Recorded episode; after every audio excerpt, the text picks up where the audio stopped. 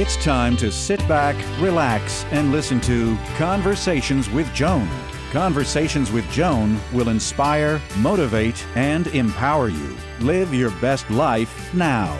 Listen, learn, think, and decide.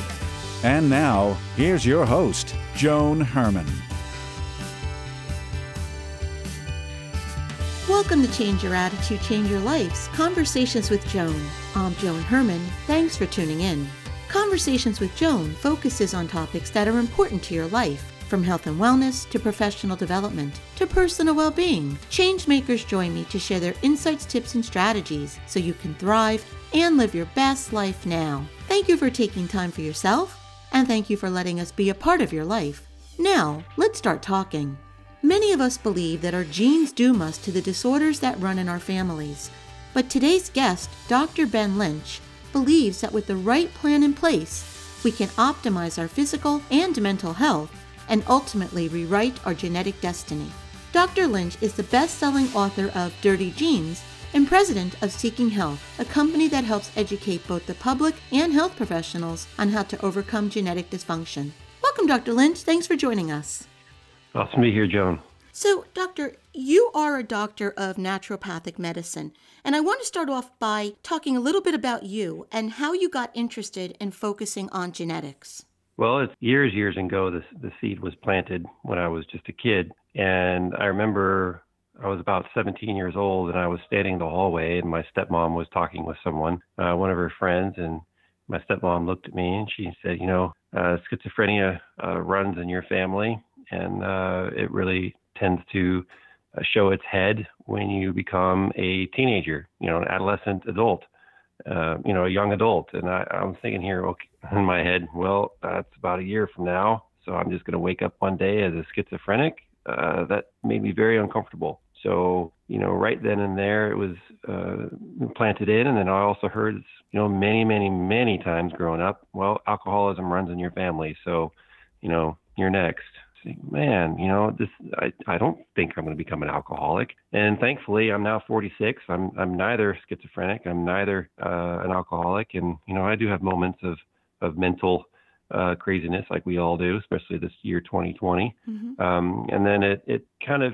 showed up again in the clinic later on in life when I realized I wasn't the only one having these same thoughts. Um, and also when doctors would apply the same exact treatments for depression or anxiety or heavy metal uh, chelations um, or environmental removal of various uh, you know compounds that people were exposed to. They'd use the same treatments, but other people would either do very poorly or they would do better or they would do nothing, no change but they had the same symptoms. They had the same exposures. So what's different was in my head, and uh, I started thinking, well, genetics must be a component, and it definitely is. Okay, so let's talk a little bit more about that because what you just described, as you said, so many of us feel that way that we think you know, for me, for example, my mother had heart disease, my father had lung cancer. So, you know, if I was taking the genetic standpoint, I would say to myself, the odds are I may have heart disease or lung cancer.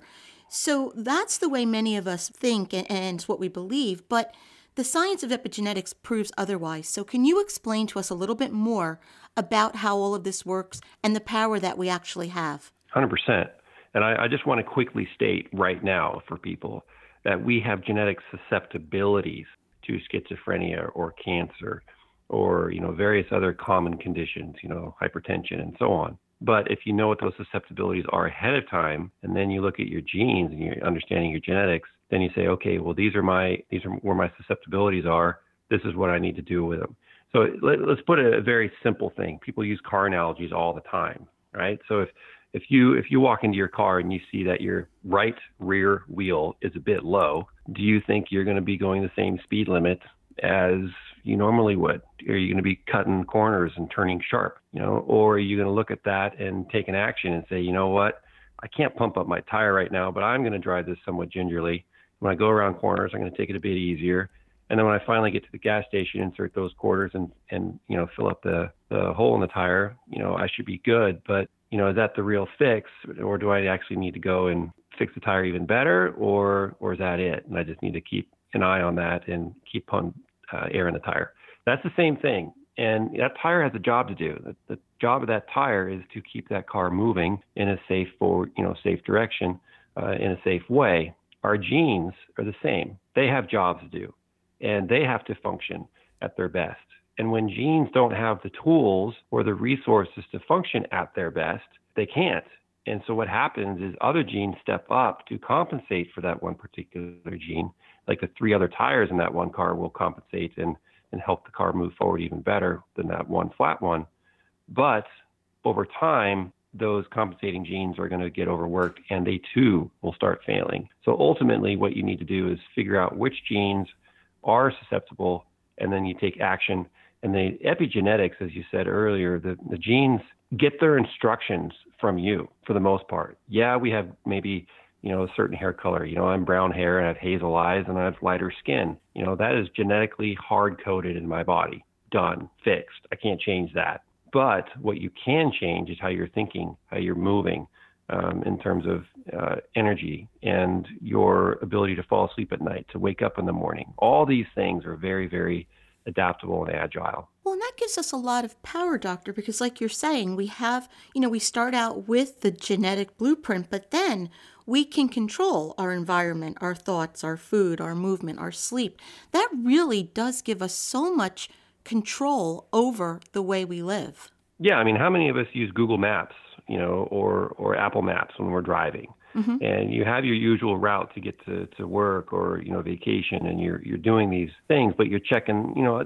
And oftentimes my wife goes, "Well, why are you using Google Maps?" I said, "I've told you, honey. You know, I use it because sometimes there's an accident up ahead, and I will use an alternate route." So you know, you have the ability. We have maps you know, our genes is are hard coded in our body, but we have the ability to understand once we can see them, you know, where the sticky points are, and and if there is a sticky point there, can we optimize the function of that sticky point and clean it up, or do we have to go around an alternate way if that one particular gene is really really stuck and not, you know, able to get cleaned up? There's alternate routes. The body is inherently beautiful and brilliant because there's so much redundancy in the system. So if something fails, there's a backup, and if there's that fails, there's typically another backup. So things are things are really good. We have to really really dirty our genes in order for us to get symptoms, and a lot of us tell our bodies to shut up when we get those symptoms. Headache, take mm-hmm. a NSAID. You know, fever, you take something, to knock the fever down. Depression, you take an antidepressant. You get an infection, you take an antibiotic. You hear the anti, anti, anti. It's all against the body. Start supporting your body and start seeing great things. We're in the midst of a pandemic right now, and everything that we're talking about from a genetic standpoint, it can help us keep our immune system strong and therefore fight off these viruses and colds and, and things that are out there attacking us. Yeah, I'm kind of shadow banned right now on social media because, uh, you know, I'm sharing research that the main, uh, you know, who knows, uh, doesn't like. So, you know, I made a post which is kind of inflammatory. Uh, I'll, I'll grant that that you know we think that the virus is killing us, and it's it's not the virus that's killing us. It's our own immune system that's mm-hmm. responding to the viral infection. Viruses aren't even alive. You know, let's start there. And if if we are so worried about COVID-19 as a population, as a civilization, then we need to really back up and look and say, okay, what's really going on here? Why are we really getting hammered? And who is getting hammered? And why are they getting hammered? and what can we do to truly support them? Because masking up and quarantining is not a real long term solution. So, what is the long term solution? The long term solution is identifying the weak point, what these genetic uh, issues are, what are the susceptibilities, and what actions can they as individuals take to support those particular genes. And the, there's a plethora of things that you can do. And um, what happens with, with COVID 19 and, and infections in general, you know, let's just talk about in general. You get an infection, your body will slowly recognize it, hopefully. Some people can't even recognize the infection, but the body will recognize the infection. It will trigger the immune response to start making cells which will kill that said infection. And then the infection will get killed, and then the body will mount a repair response. The problem with COVID is the, the body will mount an immune response and then it will keep mounting it and keep mounting it and keep mounting it until it's just insane. And now the body is in a hyperimmune state where it is just attacking self. and that's where you get the water filled, you know, filling in your lungs. You get the pneumonia, and uh, the horrible headaches and so on. So, you know, if you know that, you can take action and support your immune system from attacking itself by using things like vitamin D and glutathione. When you talk about COVID, we all feel like we're so helpless, and everybody's sitting back waiting for a vaccine. And vaccines are wonderful, so let me say that up front. But we're sitting back waiting for some magic bullet, which is, you know, it seems to be our mentality on so many lifestyle disorders rather than doing what you're saying and getting ourselves into top fighting form and combating the high blood pressure and the diabetes and, and all of those things that are making us sick to begin with, we're waiting for some magic to come and do the job. Where it's really, you know, sounds simple, it's it's a lot of work, but it's getting to the root cause. It's keeping ourselves in the best health that we can be in. Yeah, and and you know, when you when you state, you know, it is a lot of work and you know, it, it could be. Um, it could be and you know, but it can be as simple as getting out in the sun more. Mm-hmm. I mean, mm-hmm. the vitamin D levels at the peak of COVID were the lowest in the northern hemisphere. You know, it hit us, you know, somewhere in late, what was it, late January, February, March. You know, in those months, it's all a blur at this point. Um, but it, it hit us when our vitamin D levels were naturally low because we're indoors, we're staying warm, and the sun is not at its peak. So, you know, if we supplement with vitamin D, our immune system is more balanced Vitamin D is a steroid hormone. Vitamin D is very, very powerful. It not only supports the, the immune system in, in surveying and um, fighting infections, but it also says at the same time, hey, now let's not get too crazy and attack ourselves. And vitamin D also supports insulin levels. And we can see that diabetics are at risk here and obesity is at risk. And if you're obese, your vitamin D is more in your fat than it's in your blood and your immune system. So now you've diluted your vitamin D levels because, you know, a lot of that vitamin D, since it's fat soluble, is hanging out in your fat. So, you know, losing weight, balancing your blood sugar, these are massively important. And getting out in the sun more is also really important. But just taking a few drops of vitamin D, you know, you know, 5,000 IU's a day um, for adults typically, and then measuring and getting your levels up above 30 um, for vitamin D is, is, is not difficult. But health is a four letter word, as I clearly state in the book Dirty Genes, W O R K. Why do you think so many doctors today are not prescribing more of a natural way for healing? Why are they so stuck on going the pharmaceutical route at all costs? Honestly, because they're forced to.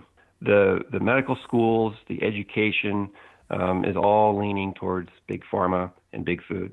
Um, and when they get into practice, the insurance companies um, and the licensing bodies uh, require doctors practice in a certain manner. And how do I know this information? Well, one, I'm a licensed primary care physician here in, in the United in uh, Washington State, so I am a you know, practicing um, where I'm a licensed physician. I don't see patients anymore, but I maintain my licensure. So, and I would give uh, conferences to 300 plus health professionals who would fly in from all over the world to attend my conferences, and they'd be MDs, DOs, DCs, RNs, you know, what have you. It didn't matter. Um, and we came in one room under one roof, and we all wanted the same thing. We all wanted to help autistic children. We all wanted to help, um, you know, men, and women uh, who with hypertension and or pregnancy issues or what have you. It didn't matter, and we all wanted to help them, you know, using the most natural methods possible doctor after doctor after doctor uh, would come up to me as an MD and say, I try to implement in this practice, uh, this stuff in my practice, and I, the board um, comes after my license, um, or my license has been revoked, or you know the insurance companies are dropping me. So they are they go to into medicine because they want to help people, and then they are forced into a system that doesn't let them do it the way they actually want to, it's the way they have to, and um, it's it's very very unfortunate, and it's very it's awful for the patient because you know we we get mad at these doctors for doing that, and we try to find doctors who will do the will utilize natural methods, but truly they are hogtied, handcuffed, and uh, I, I hear it constantly. Is there anything that we as healthcare consumers can do to help make change? Yes, your wallet your wallet. You know, it's it's wherever you spend your money is where resources go ultimately. if you really believe that the ice bucket challenge is for the better good of, of people, then you're going to give money for that, right? But ultimately, what you're doing is you're giving money to drug companies to, you know, continue drug development, and they get richer. If instead you understand that um, there's other organizations or other companies that go about things in a different way, in a more natural way, and you give them your money that direction, you're going to make change. So it's it's down to your wallet. If you walk in a grocery store and you are buying, um, you know, foods that are sprayed with pesticides and herbicides, you're supporting that industry. If you don't, then you're not. So you know, you don't think you have an impact. You have a massive impact, and that's one thing that I've been shadow banned on social media for. Is because I've been speaking up just like I'm speaking up here on your show, and I appreciate you, um, you know, permitting that, Joan.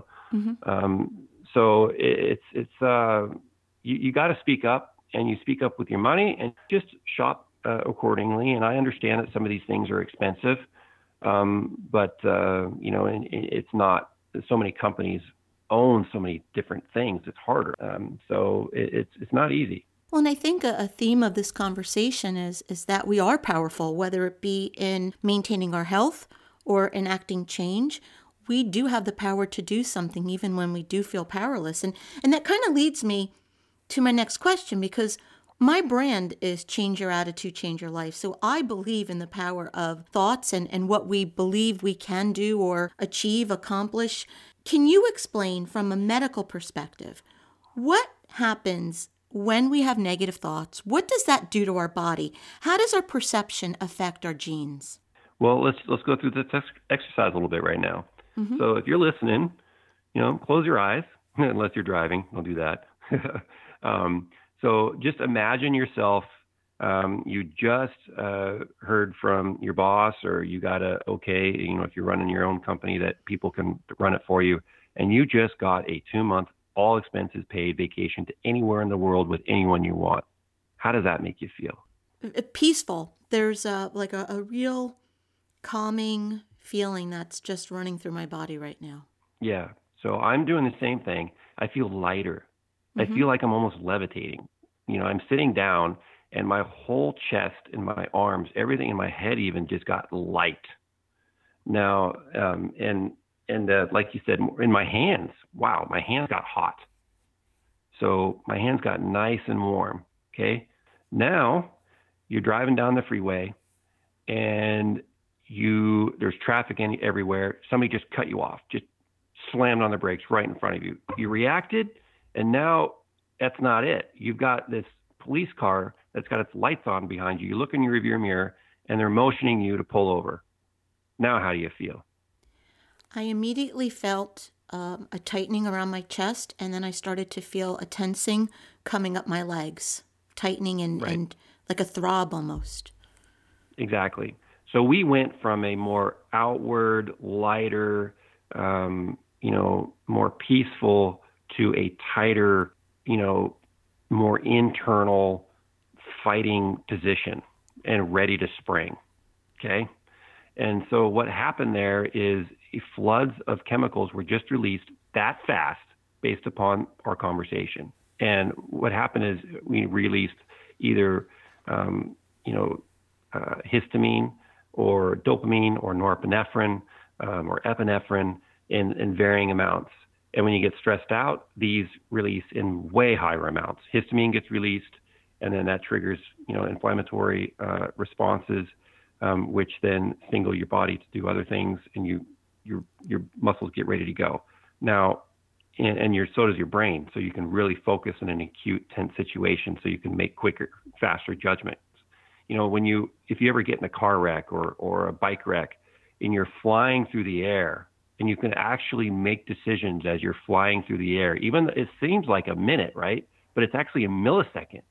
Well, that's because you have a huge amount of neurotransmitters in your brain right now, allowing that moment in time to go on forever. So you've flooded your brain with massive amounts of neurotransmission in acute situations. And is that good? yeah, it's great during an acute situation, but if you keep doing that on a chronic, if you have chronic daily stress, it's demanding to make those neurotransmitters because it requires nutrients which you're consuming every single day, i.e., mainly from protein, and vitamin B6 and B12 and folate gets consumed at a massive level. Choline gets consumed at a massive level.